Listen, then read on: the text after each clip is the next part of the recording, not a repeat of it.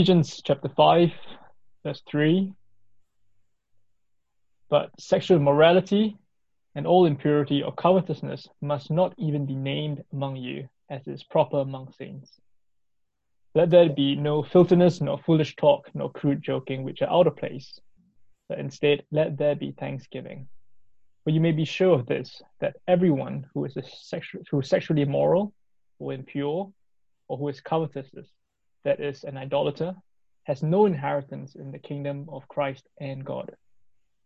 Let no one deceive you with empty words, for because of these things the wrath of God comes upon the sons of disobedience. Therefore, do not be partners, become partners with them, for at one time you were in darkness, but now you are light in the Lord. Walk as children of the light, for the fruit of light is found in all that is good and right and true. And try to discern what is pleasing to the Lord.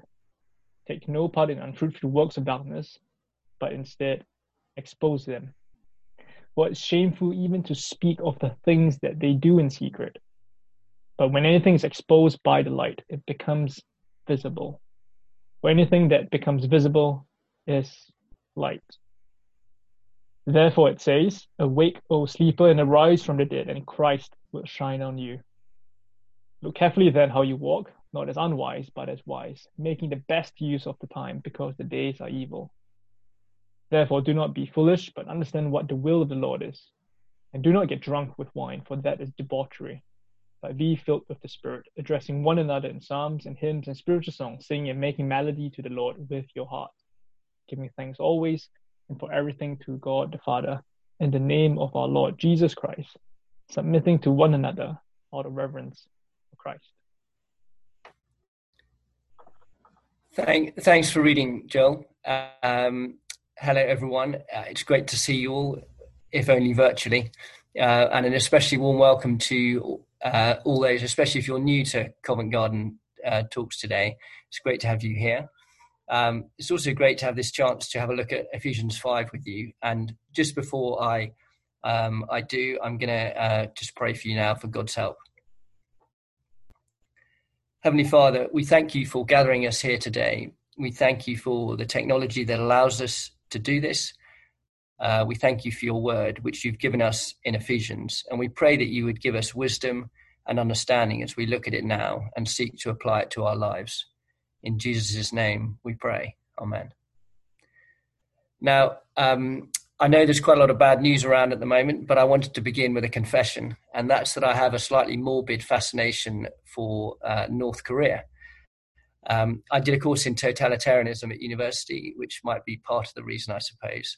Um, but it's also that I can't really believe that there is uh, anything on, uh, as well anywhere on this earth that is still like that in the year twenty twenty. The government tightly controls most aspects of life, uh, especially the internet. Uh, there's no contact with the outside world for its citizens. In my mind, it feels like a place that is dead to the world. Between about one hundred thousand and three hundred thousand people have escaped since the Korean War stopped. We don't know the exact number, but that's not the sort of thing that the North Korean government like to uh, publicize. Uh, but one story caught my attention, and that's of a girl called Park Yeon-mi, uh, who escaped in two thousand seven at the age of fourteen.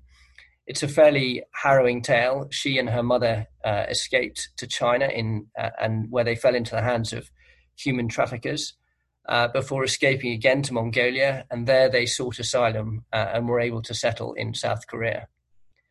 She said the turning point in her life came, uh, which caused her to defect uh, from North Korea. It was when she watched an illegally imported D V D of the movie Titanic, and she realized the oppressive nature of the North Korean regime, which uh, they were living under.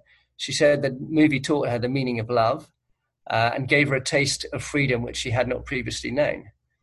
I can see scriptwriters all over the world saying, "You see, uh, we told you there was a point to making cheesy Hollywood romance movies after all." Well, that story might make you and me watch Titanic with a little bit less cynicism next time it's on.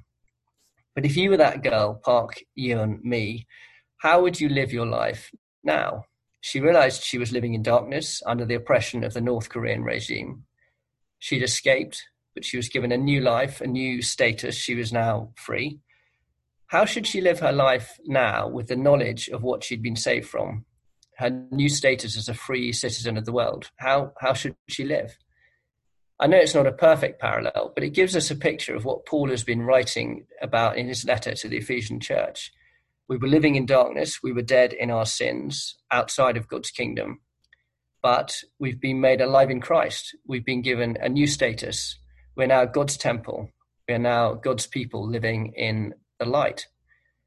Paul is urging us to recognize what it means to be God's people. He wants us to recognize that that comes with a responsibility to walk in a manner worthy of the calling to which you've been called, he says in chapter four. The question for us, though, is what does it look like practically to walk in a manner worthy of the calling to which you've been called? Well, that's what we're going to look at in today's passage.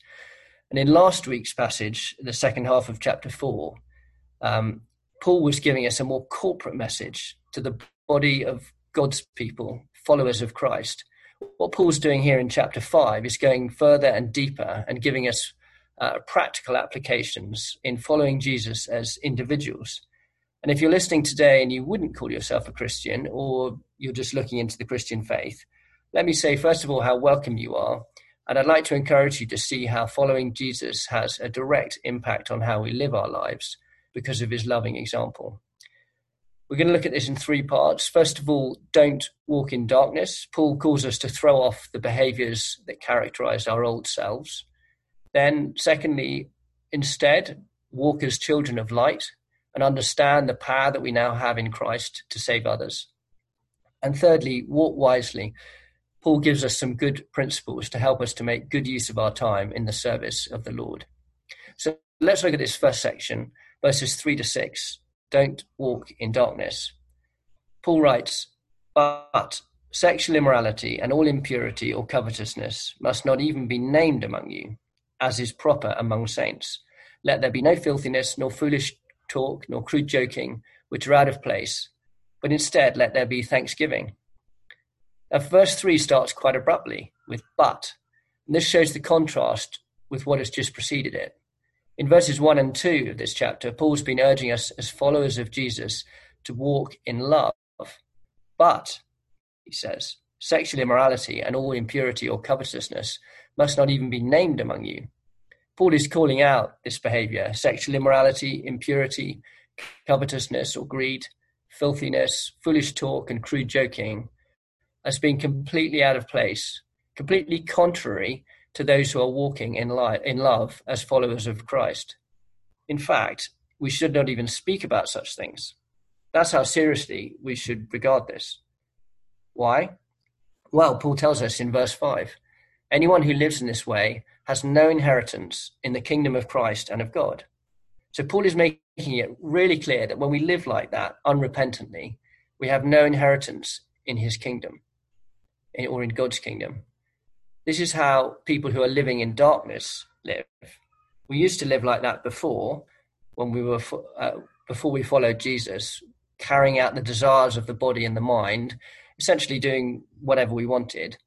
And what were we then? We were children of wrath, Paul says. And that's the behavior of our old selves.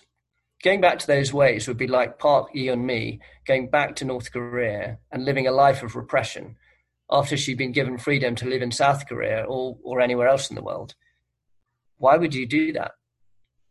We've been made alive. We are God's people. We have an inheritance in God's kingdom. So walking in this way, being sexually immoral or covetous, covetousness, um, it's, it's just not appropriate. We shouldn't even speak of it, Paul says. Now, we may, that that, we may think that that sounds sort of countercultural by today's standards, but it would have been even more so in the culture in which Paul was, Paul was speaking. That culture was characterized by debauchery, prostitution, uh, sexual idolatry, sexual acts and, and child sacrifice in the worship of all types of gods. So it would have been very hard for this small band of Jesus's followers to live differently in the way that Paul is describing. And they would have faced uh, abuse or physical harm. Um, so he warns them against believing the lies. And if you look down at verse six, he says, "Let no one deceive you with empty words, for because of these things, the wrath of God comes upon the sons of disobedience. So to our culture of today, what Paul is teaching also seems extreme. Think of what today's culture tells us. Do whatever feels good. Follow your instincts. Sexual banter with mates in the pub is, well, it's just banter. It doesn't actually matter. Friends may say, oh, come on, just a little bit of guilty pleasure. It won't hurt. Or a friend's affair with a married colleague is okay because you deserve to be happy. That is what our culture is telling us. And yet Paul is saying we must get rid of all sexually immoral behavior, all impurity, all covetousness, even from our speech. Isn't this a bit out of date? Isn't this the type of attitude that gives Christians a bad name, as prudish do-gooders who never have any fun and are always tut-tutting about the sexually liberal culture of today? Shouldn't we just lighten up a bit? Well, that is to misunderstand who God is. He is completely pure. He's, if he wasn't, he, he couldn't be a just God. If he didn't have a completely pure standard, there could be no standard to judge immoral behavior against, and therefore no justice.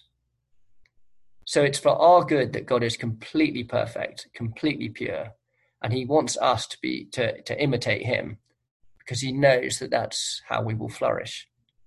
Jesus says in Matthew five, "You therefore must be perfect as your heavenly Father is perfect." Now, it's often hard to live like this. I, I'm not saying it's not.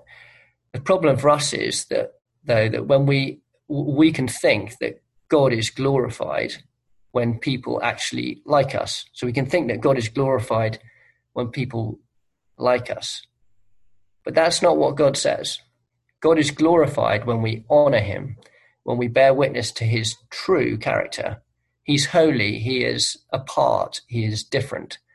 And so we show God is holy when we live differently from people who reject him. So Paul's shown us in this first little section how not to walk, but how should we walk? Well, we should walk as children of light, and that's our second point. Paul summarizes what he said so far in verses seven to eight.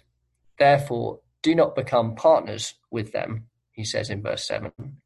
So do not become partners with those who practice these sort of behaviors, sexual immorality, covetous, covetousness, can't say that word, covetousness, greed, et cetera. So don't become partners with those who uh, who practice those behaviors. For at one time you were darkness, but now you are light in the Lord, he says. Now, there are lots of phrases in the Bible that Christians rattle off happily, and we never know quite what they mean, or you have to really think about them. What actually does it mean to be light in the Lord? Well, this mention of light is a is a new concept here. It's it hasn't been mentioned before in the letter, and it's a big development, a sort of gear change in Paul's argument here. Jesus is the light, and the light, Jesus, has made us light. He's made us like him. Paul writes, "Now you are light in the Lord." And because we are now light in the Lord, we should walk as children of light. It's a description for living like Christ. If Christ is light and we are children of light, we should live like Christ.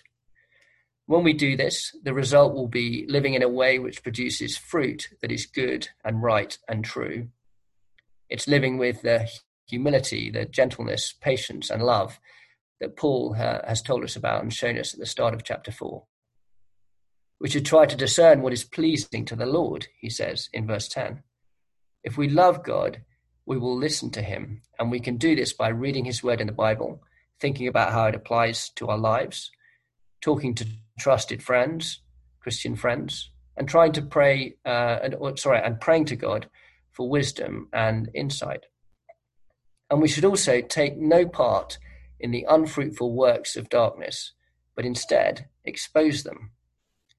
So not only should we be passive by avoiding unfruitful works of darkness, Paul is also calling us to be active in exposing these works of darkness.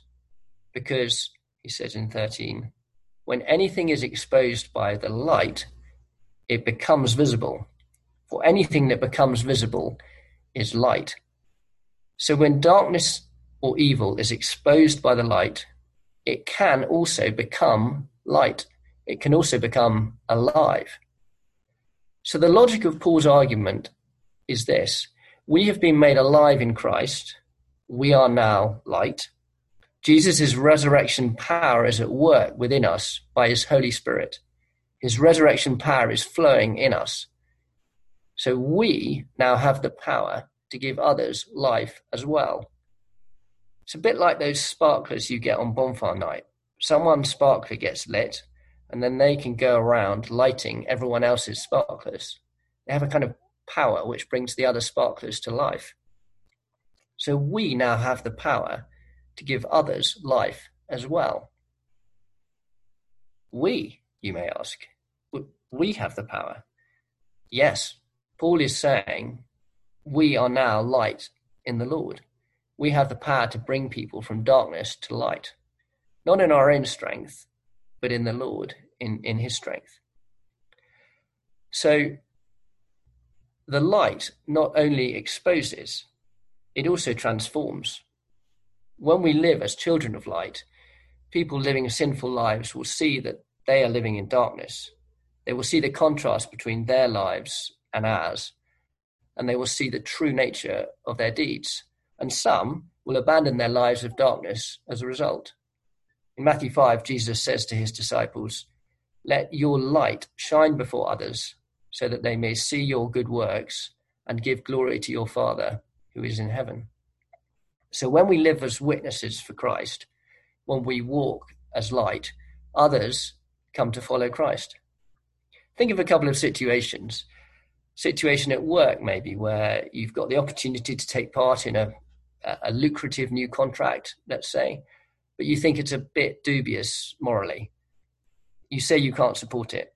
Colleagues don't like it because they feel you're judging them. Or maybe you're on a stag night out with some friends and some of the group want to go on to a strip club. You say you don't want to go, and your friends again think you're judging them. In fact, you are living as light. You're exposing their darkness. They may not like it at first. In fact, they may even hurl abuse at you, but they will see the contrast. They are walking in darkness, but light is shone on their lives by the actions and words of Christians, and they see a way to live differently. That is how people become Christians, even if it's not always straightforward. Jesus' message often arouses opposition, but evangelism is actually best done when we are not loved by people. That's when the message is really hitting home, when we're not loved by people. Jesus' message is subversive, not for the sake of it. It's not just to stir up trouble. It's subversive because so many around us are living in darkness, and the gospel is the complete opposite of that. It will therefore offend people, but that is the way that they become Christians, through us shining the light of Christ onto their lives. Now, it seems that Paul has a bit more confidence in this process than we do, but when you think about it, that is how people become Christians. Certainly, it's true for me. Being made light in the Lord is a pretty amazing privilege, and it's a pretty serious responsibility as well. We have the power to bring people from darkness to light in Christ's strength. We need to use this responsibility well, and we need to use it wisely. But again, you may say, well, okay, Ed, let, let's get practical. What does this actually mean day to day in practice? Paul is being pretty black and white in what he's saying here. So does that mean on my next Zoom call with my colleagues, I should be calling them all out one by one and exposing all of the things that I've seen them doing, which are wrong? That doesn't sound like a very good approach. No, I'd agree. Different situations will call for different approaches, sometimes very gentle, while at other times we can afford to be a bit stronger. We need to be discerning as we apply these truths. And in these final few verses, verses fifteen to twenty-one, Paul gives us some principles and some warnings as we walk as children of light. Primarily, we need to be wise and we need to use our time well. This is our, so our third section, walk wisely. Paul writes in, in verses fifteen to eighteen, Look carefully then how you walk, not as unwise, but as wise, making the best use of the time, because the days are evil. Therefore do not be foolish, but understand what the will of the Lord is, and do not get drunk with wine, for that is debauchery. Walking as children of light, living for Christ, is not easy. Jesus makes that clear to his followers many times in the Gospels. So Paul warns us to take care, to be wise, to make the best use of time, because we are in a spiritual battle. The days are evil. There is a sense here that we have no time to lose. This spiritual battle is a theme he really em- em- emphasizes in chapter six, which we'll see in the next couple of weeks. So we need to think carefully about our walk. We should be intentional, and that often involves making good plans and, and thinking ahead. Maybe about what we might say to our friends who don't believe in Jesus, and also what we should avoid saying to them, seeking to avoid certain topic of conversations that we know we might be likely to get drawn into. Um, that could be uh, unhelpful if we do get drawn into them. So we need to think about how we can avoid them. We can plan our calendars well so that we can make time to see friends and build relationships, or make time just to help people, rather than thinking, oh, we'll do that when time allows. We all know things don't tend to happen like that in London unless we actually make time for us, make time for them in our calendars, or indeed anywhere else. We should seek to manage situations when we know we have weaknesses and would be tempted, maybe in the pub. Paul says, do not get drunk on wine because that leads to debauchery. Well, that's as true at the time um, uh, he was writing as it is today. This is not outlawing alcohol. Jesus Jesus turned water into wine uh, at a wedding. So alcohol is not something which he forbade us to drink. But we all need to know our limits.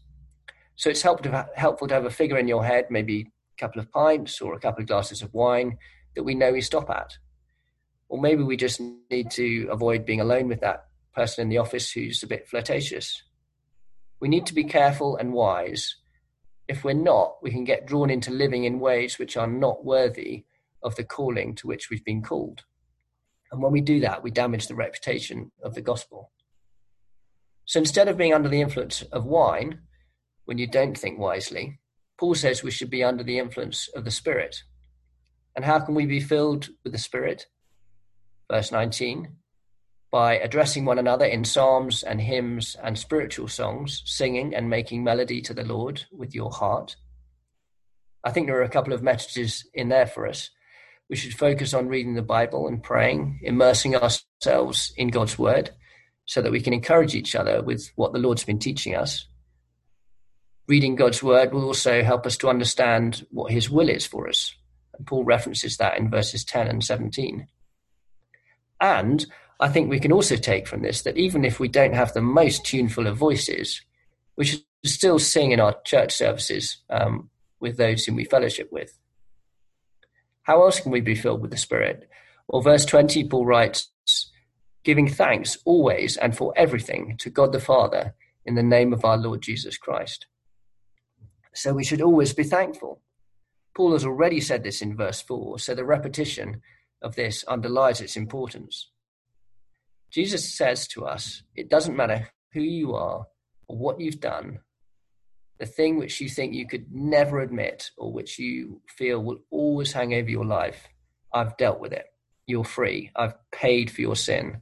And when we truly understand what we've been saved from, when we understand that we were dead in our sins, without hope, and yet we've had new life breathed into us by Jesus Christ, when we grasp that, it should drive us to live a life of gratitude to him. And that's what Paul's talking about here. And finally, we're filled with the Spirit when we submit to one another out of reverence for Christ. Paul describes in verse two how Christ gave himself up for us, so we should be prepared to submit to each other out of reverence for him. So how can we make good use of our time? By being careful and intentional about the way we live, avoiding drinking too much, encouraging each other with God's word, singing to the Lord, giving thanks to the Lord, and submitting to one another. These are all ways in which we should seek to walk, given our new status as children of light. So to summarize, Park Yeon-mi, our friend from North Korea, she escaped the North Korean regime in two thousand seven and now lives uh, a life of freedom in South Korea. How should she now live?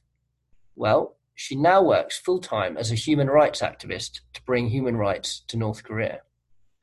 She realized the darkness she was living under in North Korea. She was given freedom, and now she wants to expose the North Korean regime so that others living in darkness might be brought into the light and be free. It's an appropriate response to her newfound freedom. She never wants to go back to her old way of living, and she wants to help others to see the light. In the same way, we were in darkness under an oppressive regime. We were dead in our sins, slaves to the desires of our hearts. But light has been shone on us. We've been given a new life, a new freedom, and we are now light in the Lord, in his strength. We have the power to bring people to life by living as children of light. So as we finish, can I encourage you to walk as children of light? Live in a way which fits your, your new status. Don't be partners with those in darkness. That would be like going back to North Korea and living in oppression. Be active.